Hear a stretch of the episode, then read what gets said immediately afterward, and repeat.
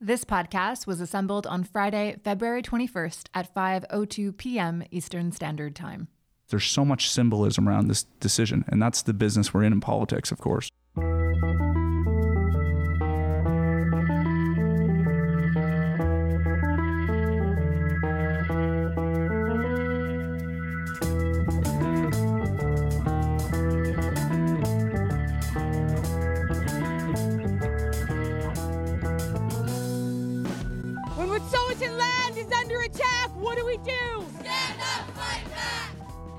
Indigenous protest galvanized political action in Ottawa and in provincial capitals this week.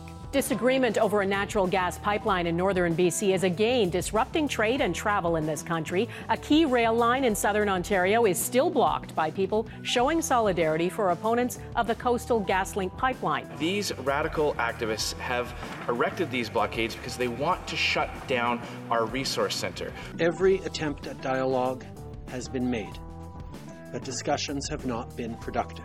We are waiting for Indigenous leadership to show that it also understands. The onus is on them. We will be there to discuss, but the barricades must come down. While the Wet'suwet'en crisis involves questions over title and jurisdiction, it is also about a resource project and the environment. The only way to get Canada to stop for a second and to say, hey, what are we doing? is to stop their money. Last fall, Justin Trudeau pledged that if re elected, his government would work towards making Canada carbon neutral by mid century. The climate crisis is real, but we can't waste any more time. Our promise is this a re elected government will commit to reaching net zero for Canada's greenhouse gas emissions by 2050. With a promise to legislate five year targets but no clear plan to get there, the Liberal government is now facing criticism for contemplating the approval of a massive new oil sands project. Teck Resources Frontier Mine would add more emissions to the atmosphere, and that's got many people shaking their heads. There's massive concerns about the, in the increase of greenhouse gas emissions. There are serious concerns around the impact on the environment, but I don't see how it's possible to move ahead with that project. It's not just the NDP saying this, many Liberal MPs feel the same way. If we are truly committed to net zero by 2050 and to the science and to the world and our future and tackling climate change, there is no explanation that exists sitting here today as to how this project fits within that commitment. So, should it proceed as it stands? I think it's pretty easy no. The Liberals got a rude awakening this month. The cost to taxpayers for twinning the Trans Mountain Pipeline have ballooned from a projected $7.4 billion to a whopping $12.6 billion. That's a 70% increase. Public support for the whole thing has now dropped to below 50%, according to the Angus Reid Institute. And conservative politicians are increasingly frustrated with the Liberals, believing the feds just don't get Alberta and are fueling a national unity crisis. Teck Frontier has been recommended in the public national interest because it will bring billions of dollars to our country, because it will provide tens of thousands of jobs in Alberta. The situation in Western Canada right now is very, very real. There is, we're beyond frustration. This is what I hear from people in my community. We need to be equal, or we will seek independence. I'm Althia Raj, and this is Follow Up, a HuffPost Canada politics podcast. Today on the show, a bit of unpacking and context around net zero, Canada's emission targets, and Teck's Frontier Mine project. University of Alberta economist Andrew Leach joins me. We'll also hear from MPs with very divergent viewpoints.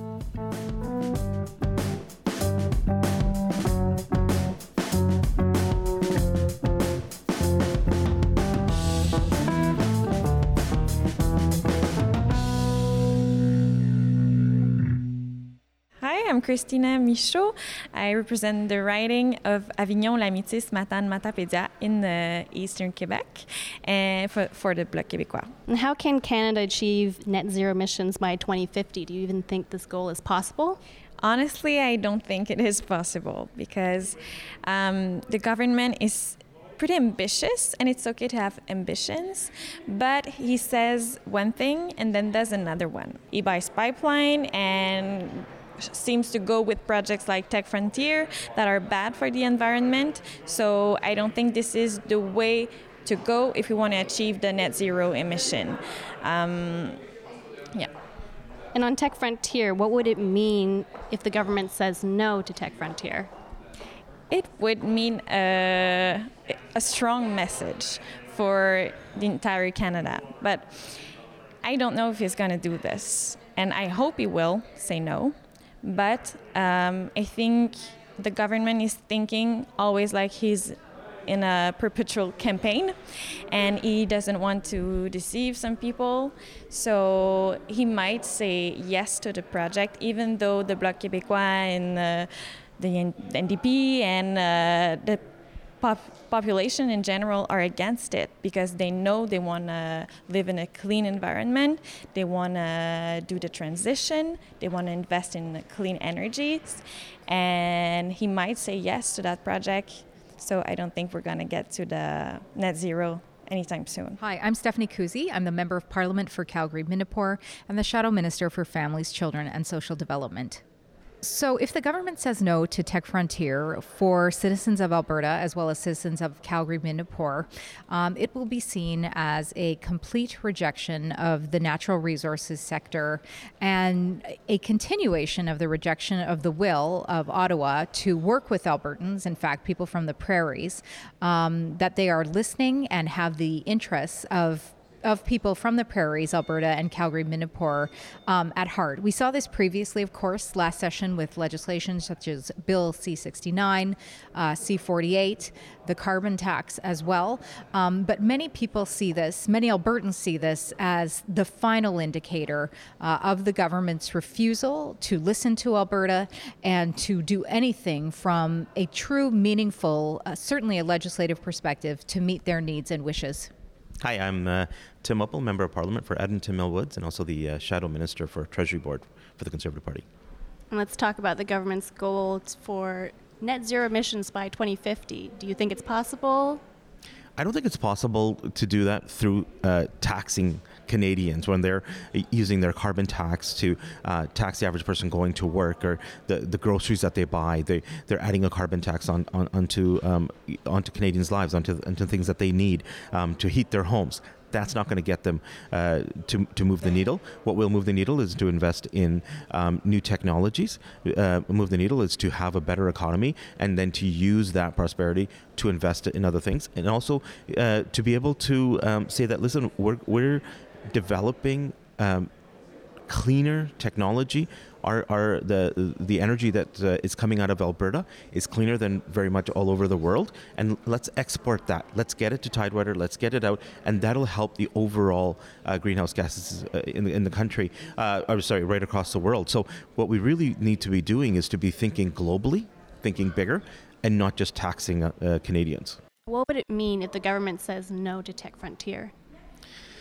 I think for people in my riding and right all, all over Alberta, people would be even more frustrated, more uh, very, very disappointed. I mean, already with what the Liberals have done to Alberta with their Bill C69, what's happened with the uh, tanker ban out east. Um, it has hurt the economy to the point where you know p- people are not only losing jobs but they're losing hope and on top of that to have a, a major project that can bring jobs to the area, that would bring more opportunities to the area to, for the government to come in and say no after the, the company itself has gone through all the conditions that, uh, that, that they needed to go through, all the environmental regulations, everything's been met, and the government may say no for political reasons. That is going to be devastating. Back in 2016, when the Prime Minister announced his government would be greenlighting the Trans Mountain Pipeline expansion, Justin Trudeau pointed to then Alberta Premier Rachel Notley's climate plan as a reason to say yes.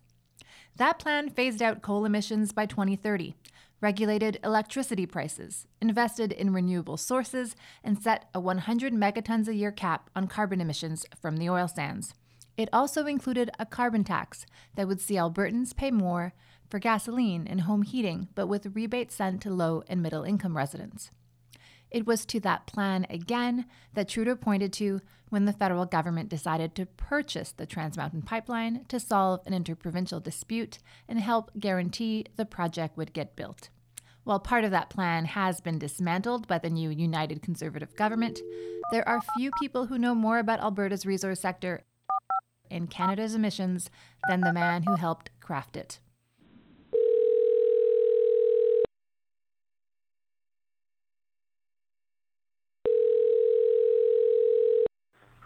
Andrew Leach. Hi, it's Althia. Andrew Leach, uh, day job is associate professor at the School of Business at the University of Alberta, and right now I'm actually on sabbatical working on a law degree. I thought that before we started, I would actually ask you to explain what net zero means because we hear about it often from countries pledging to be net zero and from developers saying they're making net zero homes and buildings, and BP saying it's going to be net zero by 2050. What does net zero mean? Sure. So net zero basically, as opposed to, to a straight zero or no emissions world, means that you might be doing things in your home, in your business, et cetera, that, that result in emissions, but you're also taking actions either elsewhere geographically or at another point in time that, that reduce emissions from the atmosphere. So for a business that might involve buying carbon offsets that that equate to somebody planting trees somewhere else. It might equate to having a, a carbon capture and storage or carbon capture and, and utilization and storage site on at another location where they're injecting carbon dioxide into the ground. For some it might be direct capture of carbon dioxide. So it's basically uh, an offset. The the closest most people will see to it probably if you book a plane ticket and you can buy carbon offsets, you can think of that as essentially giving you a carbon neutral flight as long as those carbon offsets are are not junk, are valid, are actually doing new things to reduce emissions globally. In the last election, we heard Justin Trudeau pledge that Canada, uh, well, he would work to make Canada reach net zero by 2050. What does that mean? Well, I guess the short answer is we don't know yet. We assume that what it means is that Canada will do, we saw in the election, planting a lot of trees and changing our land use emissions, two so 2 billion billion trees. trees. Uh, and then we also presume it needs to mean more aggressive domestic policies to reduce emissions from those activities that, that create emissions. And then it probably means purchase of or transfer of some international credits. We've seen conversations around credit for LNG, but also credit for forestry projects or other development projects globally might be part of that equation as well. Does that mean that it's not feasible to do this entirely domestically?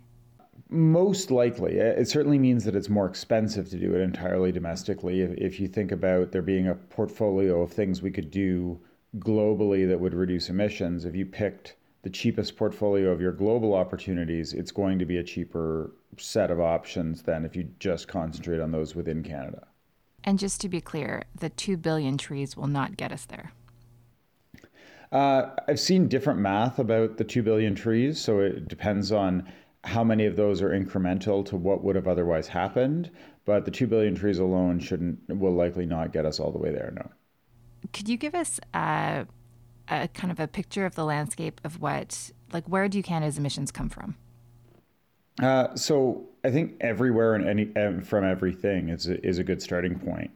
The the largest emitting sectors are transportation and oil and gas, but we also have significant emissions from agriculture. We have significant emissions from our other manufacturing sectors, from our buildings and, and our houses. Uh, and and then of course there are land use emissions. So those can be negative if forest cover is increasing, uh, but they can also be uh, positive emissions from things like uh, forest fires or changes in, in how we use the land. We often blame the oil and gas sector. Is that fair? The oil and gas sector is certainly now our, our largest or second largest sector, depending on what you you include in there, and it's it's our fastest growing source of emissions. But even there, it's it's not by any means the majority of our emissions, and not the majority of our our potential to reduce emissions. So I think we need to differentiate between our oil and gas producing sector and everything that produces emissions. So I'll, I'll highlight on our buildings and houses and our transportation combined, those are going to be a larger share of our emissions than the oil and gas sector. Now, they use fossil fuels uh, to generate those emissions, but there's still everything we do on a day to day basis is, is creating emissions. There's a lot of misconceptions, I think, about um, how far the Canadian oil and gas sector has gone to um, become uh, environmentally friendly. That's definitely not the words I want to use, but um, can you explain, like, it, the emissions have increased. The Alberta government likes to tell us that um, that every barrel is cleaner than it would otherwise be, but is that accurate? Uh, I think that certainly, well, I guess it depends on what you think otherwise would be would happen, but certainly emissions per barrel are lower in the oil sands than they were at the outset of the industry. Uh, they haven't been declining recently by as much as we would like, and in some cases, they've been increasing. And there's also the fact that an oil sands barrel tends to be higher emissions in the global context. So if we compare just to ourselves, we're doing better than we once were, but compared to the global average, we're still almost entirely producing barrels that are above above the global average in terms of their emissions per barrel. And that's, you know, use the word environmentally friendly. And I think we've to some degree made the mistake of equating that with only greenhouse gas emissions. And and I think we need to remember that, you know, in our case, we have significant land and water footprints to produce greenhouse gases. And, and when you compare to other barrels globally, you're going to have different environmental impacts, whether it's methane emissions, water use, water pollution, um, destruction of forests, et cetera. So it's not just a, if, if we're going to talk about the environment, it's not just a one dimensional problem. What should the government do, or what policies do you think that they are likely to enact in order to get to that 2050? I think I, I worry more about 2030 than 2050. Uh, to be to, to be perfectly frank, we, we've had a you know we've, we've had this history in Canada of committing to targets that are two, three, four governments in the future, and that makes it really difficult to set policy because the policies that the Trudeau government enacts during this mandate, despite what the rhetoric will be from from some, they're not going to determine whether or not we can meet that target and no one will be able to say this policy is not consistent with XYZ in 2050.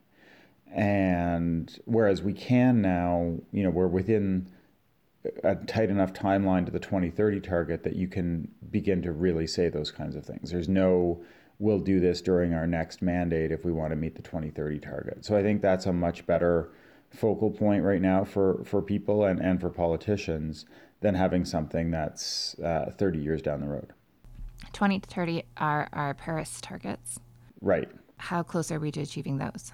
Uh, we're plus or minus about 70, me- well, I guess plus about 70 megatons right now from, from meeting our targets. So we're uh, still a significant ways away, but I think this is the first time if we if we look at our Kyoto targets that were Prime Minister Chrétien's, forward to our Copenhagen targets that were initially agreed to by Prime Minister Harper, those were for this year and now onto our Paris targets, I think this is the only time we've been sort of eight years out with a reasonable uh, path to potentially meeting them. We need more stringent policies, but they're still uh, they're still within the realm of possibility. What stringent policies do you think we should see? Should see, uh, you know, I'm a carbon pricing person. That that shouldn't surprise anybody. I think that's where we where we start but obviously the political landscape of carbon pricing is is pretty challenging. So we're seeing some other policies that that do some of the heavy lifting. The coal phase out policy in Alberta was really important, and extending that across the country and sticking to that is going to be challenging for the government. The clean fuel standard that they have in, in development has again the potential to drive some pretty big emissions reductions, but really what you need, I think, if you're if you're going to get to that target, is more stringent policy to find the lowest cost emissions reductions across the economy. And that means policies that get at those sectors, buildings and houses, transport, uh, oil, small oil and gas, that are distributed across the economy. Can I ask you that in another way? Like, yeah, of course. What does it mean for, like, I think of my mother at home. Like, what would she think that achieving 2030 means? I mean, the w- without knowing your mother, um, I can't I can't really say. What I think it means for the broader population is that you're going to have to see one of two things: either maintaining emissions being becoming more expensive, in, either in the sense that it's a direct price or that those options are harder to obtain. So it's harder to get a high emitting vehicle. There just aren't as many of them available, uh, for example, or um, that you're seeing more availability of low emissions options so that you know we see if it's regulations we see building codes change so that new houses are built to much higher standards. New cars that are available on the roads are just lower emitting vehicles which we're already seeing. Uh, and things that drive businesses again to bring those new technologies to the market give them um, make sure there's a market for them can that change happen with the price that is currently set some of it, you know, I think that's that's maybe a, a, a miss in our discussion is is people are, are pretending that carbon prices do nothing until we get to a particular point, and then after that particular point, you know, magic dust comes flying, and and and all of the new technologies start to work, and and that's not consistent with any of the evidence that that we have. What we know is that, you know, every cent, so to speak, of carbon price is going to make a difference but the higher that price gets, the more cumulative change you're going to see. And so, you know, to push our economy another 70 megatons deeper, you're going to need to increase those uh, those trade-offs again, whether it's through prices or regulations. Uh, whether that, you know, does that mean some of the really high numbers that we've seen people talking about. I don't I don't think so. Now, a new report is arguing that the feds need to hike that carbon tax to $210 per ton by 2030 if this country wants any chance of meeting its Paris emissions targets. You know, we have seen a lot of technological progress recently that have pulled those numbers down that say, you know, you no longer need these hundreds and hundreds and hundreds of dollars per ton of carbon price to make new technologies viable to make this um, to make emissions reductions a, a good economic choice. So, you know, is it in the realm of double what we have today? Probably. Is it, you know, four times or 10 times what we have today? I would say no. What does 70 megatons look like? what does 70 megatons look like? Um, what would it be? Not quite half, the, or a little better than half of our vehicle emissions, if I'm uh, like our personal vehicle emissions, if I'm doing the math right. Hold on, let me since we're not live, I can pause and go and actually get an answer to that question. Yeah. Uh, so 70 megatons, just to, to give context, would be eliminating fossil fuels from all of our electricity sector, for example. Um, about a third of our total transportation emissions, a little bit better than a third of our of our total transportation emissions, and you know, close to all of the emissions from all the buildings in Canada. So those are three different ways you could think about it. Buildings are 85 megatons. So if we took fossil fuels out of every building in Canada, so that was on par with um, Elizabeth May and the Green Party's election promise on buildings, that would be about the scale of the challenge. So it's not insignificant. Canada's total emissions are about 715, 716 megatons. Uh, so it's a significant chunk, 10%. But uh, when you frame it as, you know, what would I be? What would I have to do to get there if I if I aimed at one individual sector over the whole economy over ten years? It's certainly within the realm of possibility.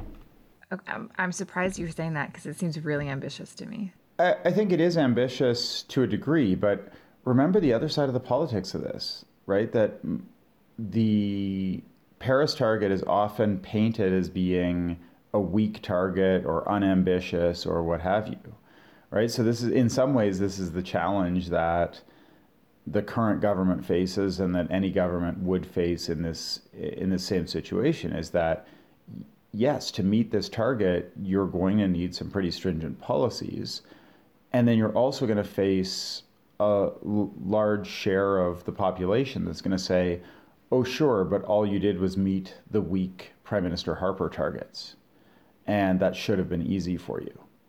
And I think the m- more we acknowledge that, you know, no, this actually is going to take real policy and it's going to take real effort, you create some political space to do the things that, that are going to be needed to get there.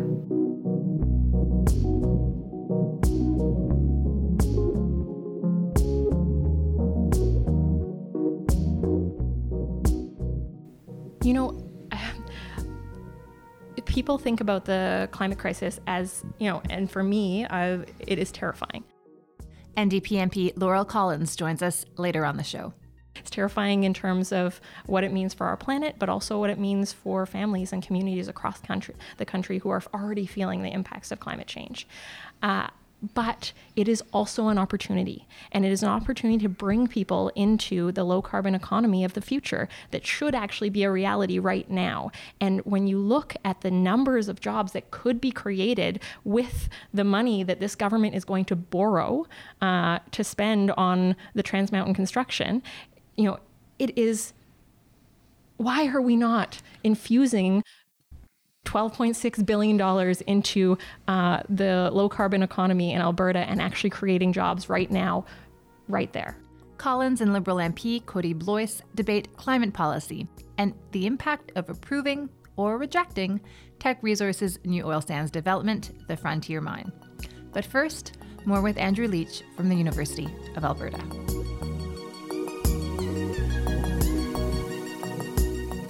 So we've done a lot to get where we are, but there's a lot more left to do. That's fair. Um, what does this mean for Teck, for example? I mean, we're recording this and the cabinet hasn't made a decision yet. Yeah. Uh, well, I think Teck, in some ways, is pretty symbolic. The and and in both the good and the bad sense of that word, right? Teck is four megatons of emissions if it gets built, and so is it going to change materially Canada's likelihood of meeting its Paris targets? I would say no, right? It's plus or minus uh, four out of 70 out of our gap that we have to get. Does the policy to reduce our emissions by 76 megatons look that different than our policy to, to reduce it by 72? No, it doesn't. And then if you think that the world is on track to meet the Paris target, it probably makes it less likely that a company like Teck is going to sanction a project like Frontier. So, in a world acting on climate change and a Canada acting on climate change, the likelihood that cabinet approval of Teck makes a material difference to our likelihood of meeting our Paris targets, I would say that's pretty small. Uh, but from a symbolic point of view, it's obviously taken on a life of its own, both in Ottawa and and in Alberta, and that may end up being the more important part of the decision than the actual emissions impact. What does a just transition mean? Um, it, you know, I, I, have to say the the promises that people make either implicitly or explicitly under that heading uh, often are really challenging for me. I think we need to acknowledge that you know, and I'll use the oil sands as an example, but it's not really applied uh, exclusively there. Uh, the the idea that if you were to shut down the oil sands industry in a relatively short period of time, that the federal government or provincial governments combined would have the resources to make that transition painless for the 100,000 people that live and work in and around Fort McMurray in the oil sands region, uh, that's impossible and there is no level of government commitment that's going to do that. There isn't a government program that's going to recreate an oil boom. And, and we've seen this across Canada, right? There wasn't a government program that was going to insulate Newfoundland from the impact of the cod fishery. The, the oil boom, in some ways, did it. Um, my family's all from, from northeastern New Brunswick. There were there are government programs that are helping from the collapse of the forest industry in northeastern New Brunswick, but you know there are only so many Phoenix Pay Centers and um, long gun registries and and whatever else that, that you can put across the country, and they don't they don't have the same impact on a community as as a core industry. So I think we need to be careful about the promises we make. That said, I think there are places where government spending can make a big difference. Retraining uh, educational opportunities, particularly as we're seeing for, for young men in, in Alberta. Giving people that opportunity is, is crucial. Uh, the other place where I think we saw it work in a, in a way, but not completely, was with a policy where you can directly pick out who the winners and, or who the, the people affected are. So the coal phase out in Alberta was a very clear example. We knew which plants were going to close, when they were going to close, and who the affected workers were going to be. If you look at a decision like Teck, for example, um, there's no sense in which you can pick out who would or would not be affected by cabinet's decision on Teck. Right? Even if you believe that the project was going to get built tomorrow, we have no way of identifying who the workers who might have worked in that project would have been. And so it's very challenging for a government to say we're going to put in a transition program to improve the, the lot of workers who we can identify. Is it realistic to say or to think that most of the workers in the energy industry would be able to transition to green projects and I don't I don't think that's necessarily the even the right way to think about it, right? Most of the workers in the energy industry are not necessarily skill specific to the energy industry. Right? If you're an electrician working at an oil sands project, it's by no means evident that your next best job would be in uh, at a wind farm or a solar facility or what have you. Um, and even if it were, you know, those those facilities are very different from an operating perspective, right? Most of their costs are upfront. They're not uh, ongoing operating uh, maintenance and, and execution. And so they have different types of workers on different time horizons. So, you know, a solar facility might employ a lot of workers for six months during construction, but it's not going to have a big operating workforce. And so you're not able to, in the same way as, you know, I've, I've recently taught, for the first time, I taught a second generation MBA student in our program in Fort McMurray. So a student who whose father worked in the oil sands and who grew up in Fort McMurray, who went to university in Alberta and now works for an oil sands project that type of multi generational industry town, we're not seeing that in the same way with, uh, or at the same scale with some of the renewable technologies, which is part of what makes them cheaper, right? They don't have that operating cost and operating workforce. So I would say don't focus on transition to within energy. The uh, and you know I don't mean to endorse necessarily a, a particular talking point, but for the most part, what allows workers to transition is going to be a, a broad availability of opportunities, not something that says I can pick you up and put you in another job in a similar sector. It's are there jobs for people with my skill set available? Is there something I can do without relocating my entire family across the country? Or if I'm willing to relocate my family across the country, is is that available? Are there supports that, that give me the, the liquidity to do that? and to, to find that that particular job. I'm going to ask you a question, and it may be two questions. What does the future of the oil sands look like, and what should it look like? Alberta, when we think about the Alberta economy of the last 10 years, it wasn't really an oil sands production economy or the last 15 years. It was an oil sands project construction economy. And that world is unlikely to return in a carbon constrained world. So we're not going to have new oil sands projects, greenfield oil sands projects built every year, year upon year upon year. The existing oil sands projects, what in some ways is is um, advantageous for them, is that they produce a really low cost barrel of crude in global terms. The the capital costs, the upfront costs are already sunk, so they're producing oil at 20, you know, in some cases less than $20 a barrel. So from an ongoing perspective, the industry has a very long lead time ahead of it. If you're thinking of back to 2006 or back to 2012, 13, 14, where we were building project upon project upon project, that's unlikely to happen. So different industry, but still uh, industry that's that's long lived. What should it look like? I think we need to uh, open our eyes to the water and tailings and reclamation problem that's on the landscape in northern Alberta and, and think about it really quickly. Uh, we've got 1.4 trillion liters of tailings on the landscape in northern Alberta right now, and we have no viable certified long term plan to clean that up. Can we not just leave it there? my goodness, I hope not. Um, you know the the the risk to our river systems, to our northern communities, et cetera.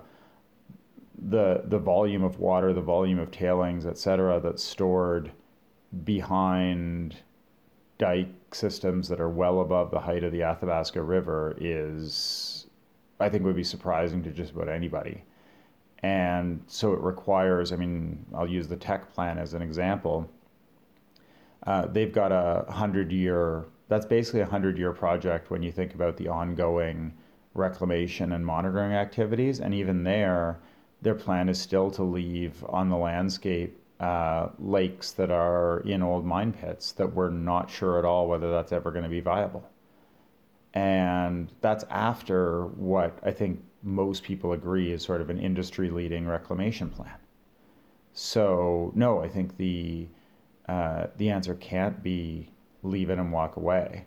The answer has to be where do we find the tens to hundreds of billions of dollars to clean up the liability we have now and avoid making it any larger. Do you think the Alberta government needs to do more with regards to? I mean, we talked about the federal government, but with regards to regulations and. You know, my biggest concern for Alberta right now, I think Alberta's re- regulations remain you know, if you combine what's in place federally and what's in place provincially, from a greenhouse gas perspective, other than BC, we've got the, the highest effective carbon price in the country with the most coverage. And so I think that's a good news story. The, the thing that concerns me most for Alberta is that the narrative that this is a big industry problem. And, you know, we saw it coming from Doug Ford, which is not surprising uh, but we've also seen it coming from Jason Kenney. And I think if you, you know, if you look at where the emissions come from in, in Canada, about 53%, 53, 54% of the sort of emissions from what you'd think of as large emitters across the whole country are in Alberta. And so if we if we decide that this that our progress towards our target needs to be solved on the back of large emitters and not on the backs of, so to speak, not not by looking at uh, buildings, houses, transportation, agriculture, etc., then you're really saying Alberta has to shoulder 50% of the national burden to meet the targets. If the mentality that we're pushing to the rest of Canada is we could solve this by a big industry regulation alone, that's a very dangerous thing for, for Alberta in the long term.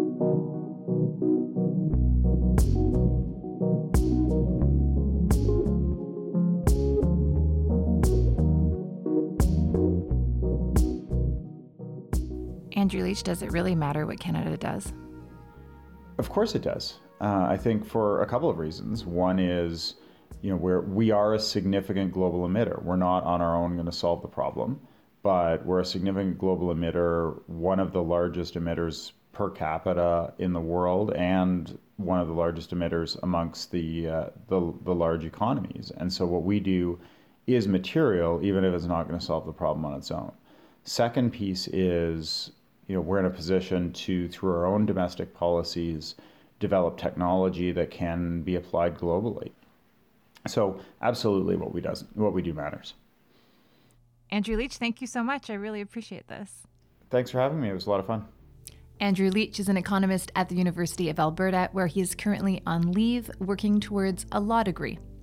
In 2015, he chaired Alberta's Climate Change Advisory Panel. I reached him at his home in Edmonton.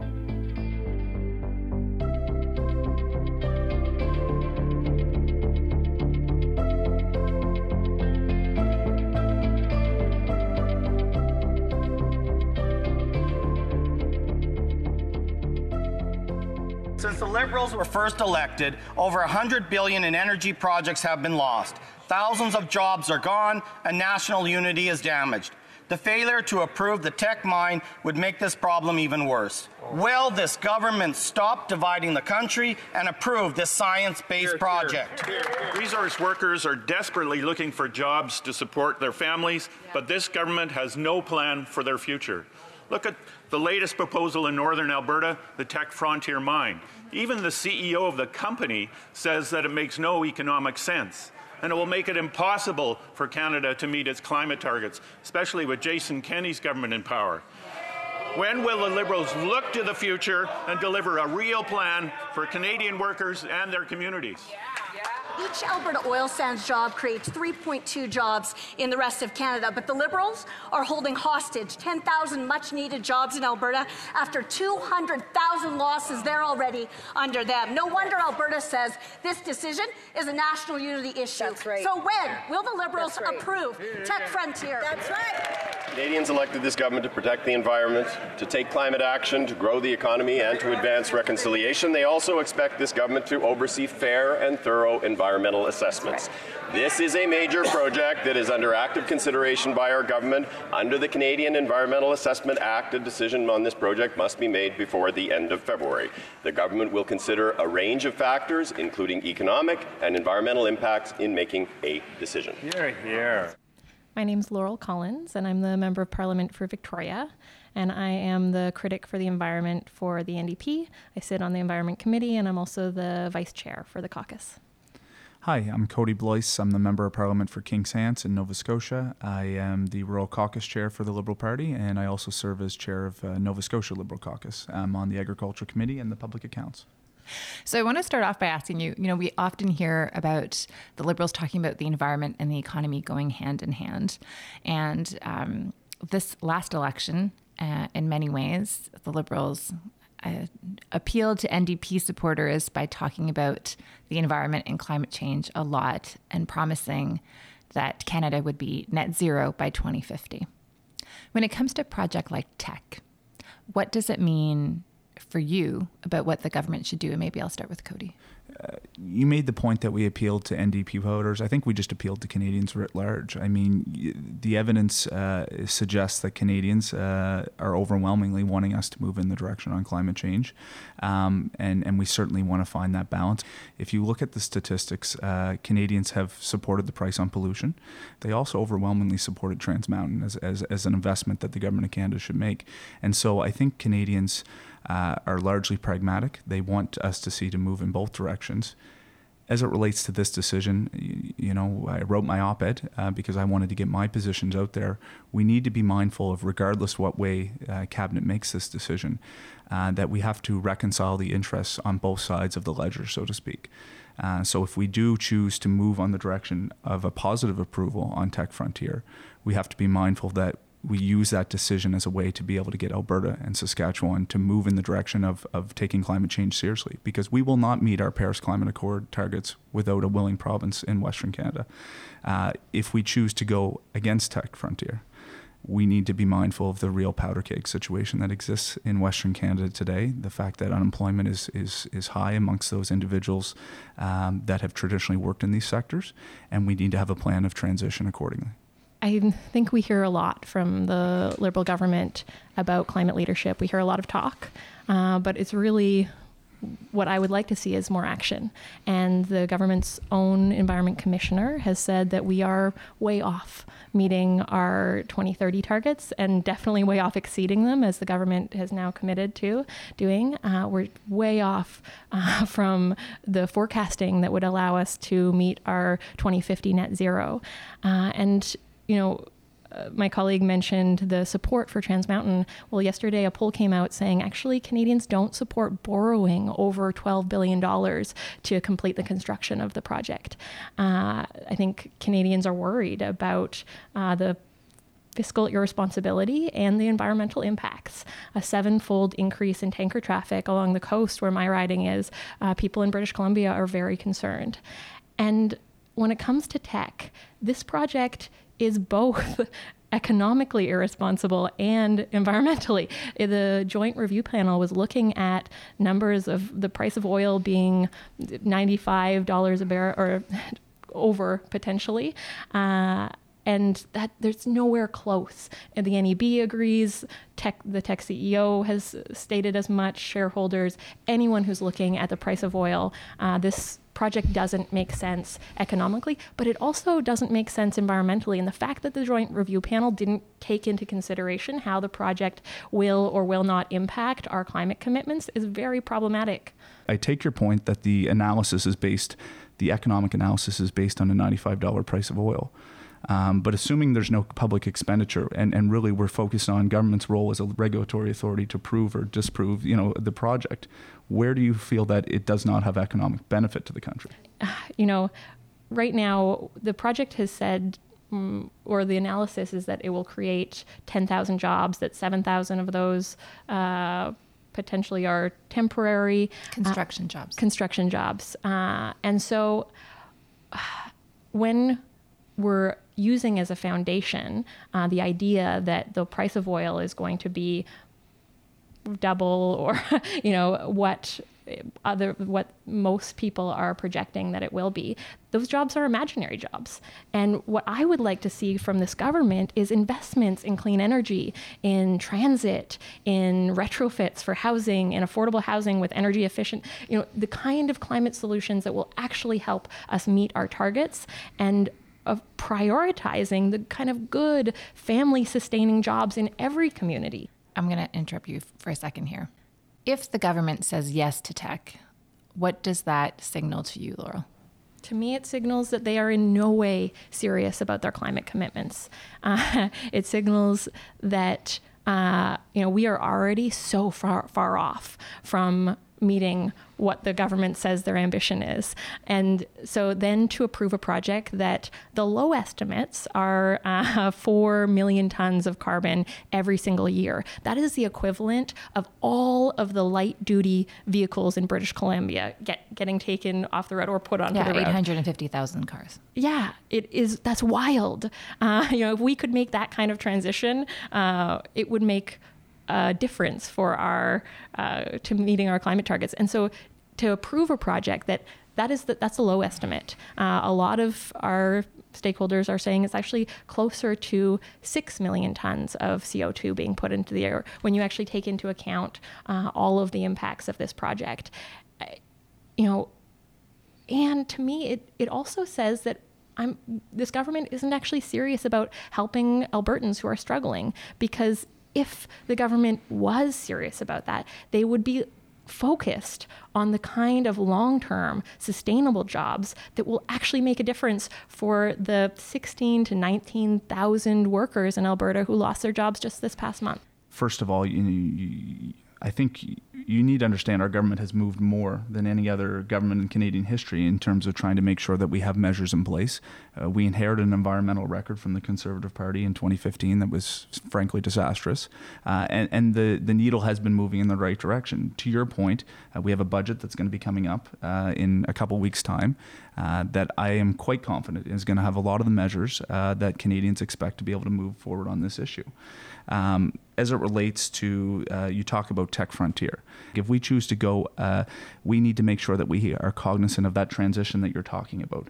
But we need to understand our fiscal capacity to do so right now. Um, there is a global economy uh, that is perhaps uh, softening because of what we're seeing in Asia, particularly around coronavirus. In my home province of Nova Scotia, we export upwards of $500 million of lobster alone to China every year that lobster's not moving right now. What is that going to have for the impact in our fiscal uh, room in this country to make those transitions? And it's going to come.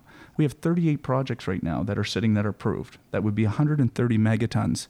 Uh, which would exceed the cap that was negotiated under the Rachel Notley government um, uh, with Alberta we need to be able to work with industry. We need to be able to work with the Western provinces to get them on board, or we don't meet the targets, no matter how much more effort we do. And we should be all cognizant of that. Um, we also need to be mindful of the fact that the oil sand, the energy sector in Western Canada, has provided public benefit across this entire country, from St. John's to Vancouver Island. It has helped pay for healthcare. It has had paid for education. But that's where I'm coming from. Is is is there's so much symbolism around this decision, and that's the business we're in in politics, of course. Um, but I think that pragmatically, if we look at trying to advance the needle, the approval of this decision does not mean that we cannot be a government that continues to work in that direction. Do you think they should approve it? I, I, I if we do approve it, we need to be cognizant. I my request, and I'm not at the cabinet table. I'm a backbench MP of the of the Liberal Party. No, a first term, but do you? Term. I'm surely you must have an opinion. You, you read my opinion. I, I got to understand from my riding in Kings Hants, uh, the average person, and I, I bring you back to the point that Canadians want to see movement on environment and climate change. They support the price on pollution. They also support Trans Mountain. And, and I take your point about the, the costs and, and the challenges that we're having to make that, that happen. Um, but but you can't deny that. But Kody Blois, part of politics is making decisions, and I understand that you are not sitting at the cabinet table. Sure. But if you were sitting at the cabinet table, what would you like the government to do? At, at the cabinet table, if we choose to approve the project, I would like them to But you would argue for which side? I would argue that uh, if I would I would pursue uh, the idea that we explore the opportunity with the provincial premiers, with Teck Frontier, to use this as a way to actually get the Alberta provinces and industry moving in the right direction. I mean, we talk about if the approved projects in Alberta that are currently approved would get built, and that is an if because energy companies are not necessarily investing in the projects that they have already been approved. I've read it in the CBC News yesterday. We would exceed 100. It would be 130 uh, megatons. I'm I'm really constantly disheartened hearing the liberals continue to talk about striking this balance when actually, you know, the the answer isn't Teck Frontier mine. The answer is investing in good, sustainable jobs for every community. And what I would love to see is more commitment and more action from this Liberal government uh, on in those areas. I guess my position is that the energy industry in Western Canada is going to continue to play a role in our economy. The Conservatives would have you believe that that is the only way to create jobs in Alberta. We know that's not the case. We need to be able to continue to move forward. But I think we all need to be realistic that that transition will not happen in a year or two, and we are making that transition. If if you actually believe the words that you're saying, if you're serious about those words, why are we spending 12.6 billion dollars on a on the pipeline? Seventy-six percent of Canadians wanted it. I mean, honestly, and, and there's a real challenge right now if we're going to efficiently the vast majority, so only only 16% now are comfortable with spending that amount of money on a pipeline, on borrowing that amount. Well, money. look, I, I want to finish. Okay, no, we're I, not I gonna need, no, I want to. I need to make a point on this on the pipeline point. I think it. I, I really want to make the point that we're talking about rail safety, uh, and we're talking about the fact that without that pipeline, the fact is that rail is going to get shipped. Uh, oil is going to get shipped by rail. We've had derailments in Saskatchewan. We've had. dera- It's the safest way to transport the product. increasing product. production. You are increasing uh, the amount of tanker traffic on the BC coast. You are increasing the risk of a devastating spill on our coastline. We're also increasing the risk that Cana- the rail line going right through Canadian communities, uh, transporting a more. There's a market for it, and I think the reality is what we both need to recognize is that there is still a market for oil products in this in this country in this in this world, and it's going to continue to move in that direction. You bought a pipeline. Now you're borrowing an additional $12.6 billion to complete the construction. And Which will be a public asset, which is ironic because is the NDP is- as a potentially a low estimate because the delays, um, the rising costs seem to be going up and up and up. And you could have spent that money on the green economy. It is just mind-boggling that in a climate crisis that that is the choice that you made. I appreciate your passion on both sides. Laurel Collins, Kody Blois, thank you very much. Thanks so much. Thanks for your time. Laurel Collins is the NDP MP for Victoria. Kody Blois is the Liberal MP for Kings Hants. No Conservative MP was available to join us when we recorded this conversation on Thursday. That day, four Conservative MPs signed on to what's being called the Buffalo Declaration. Calgary MP Michelle Rempel Garner described it as a line in the sand. Status quo is no longer acceptable to the people we represent, the MPs wrote. Structural changes have to be made to ensure their region's prosperity doesn't depend on the whims of a political party in Ottawa. Here's more of what Rempel Garner had to say in a video she posted to YouTube. The people that I represent are not equal partners in Confederation. And until such a time that we can rectify that, we have a serious and enduring problem that is doomed to repeat itself. And that is not fair. It's not fair. There are many Albertans that are questioning if Confederation is broken beyond repair. There are many who feel disconnected from and disrespected by the Laurentian Power Consensus of Eastern Canada. And they're also frustrated that many Canadians are unaware or don't express compassion to the struggles that they are facing. What I've heard from my community is very clear. One way or another, one way or another, Alberta will have equality. You can read the document at buffalodeclaration.com.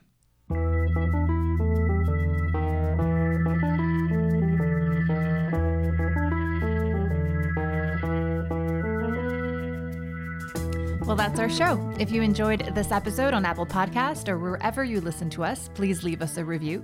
We love feedback. You can send us your thoughts and story ideas to me through Facebook, Twitter, or Instagram at Althia Raj is my handle. That's A L T H I A R A J. Follow Up is produced by myself and HuffPost reporter Zi-Ann Lum. Our technical producer is Mikhail Stein. Andre Lau is our executive producer. I'm Althia Raj. Thanks for listening.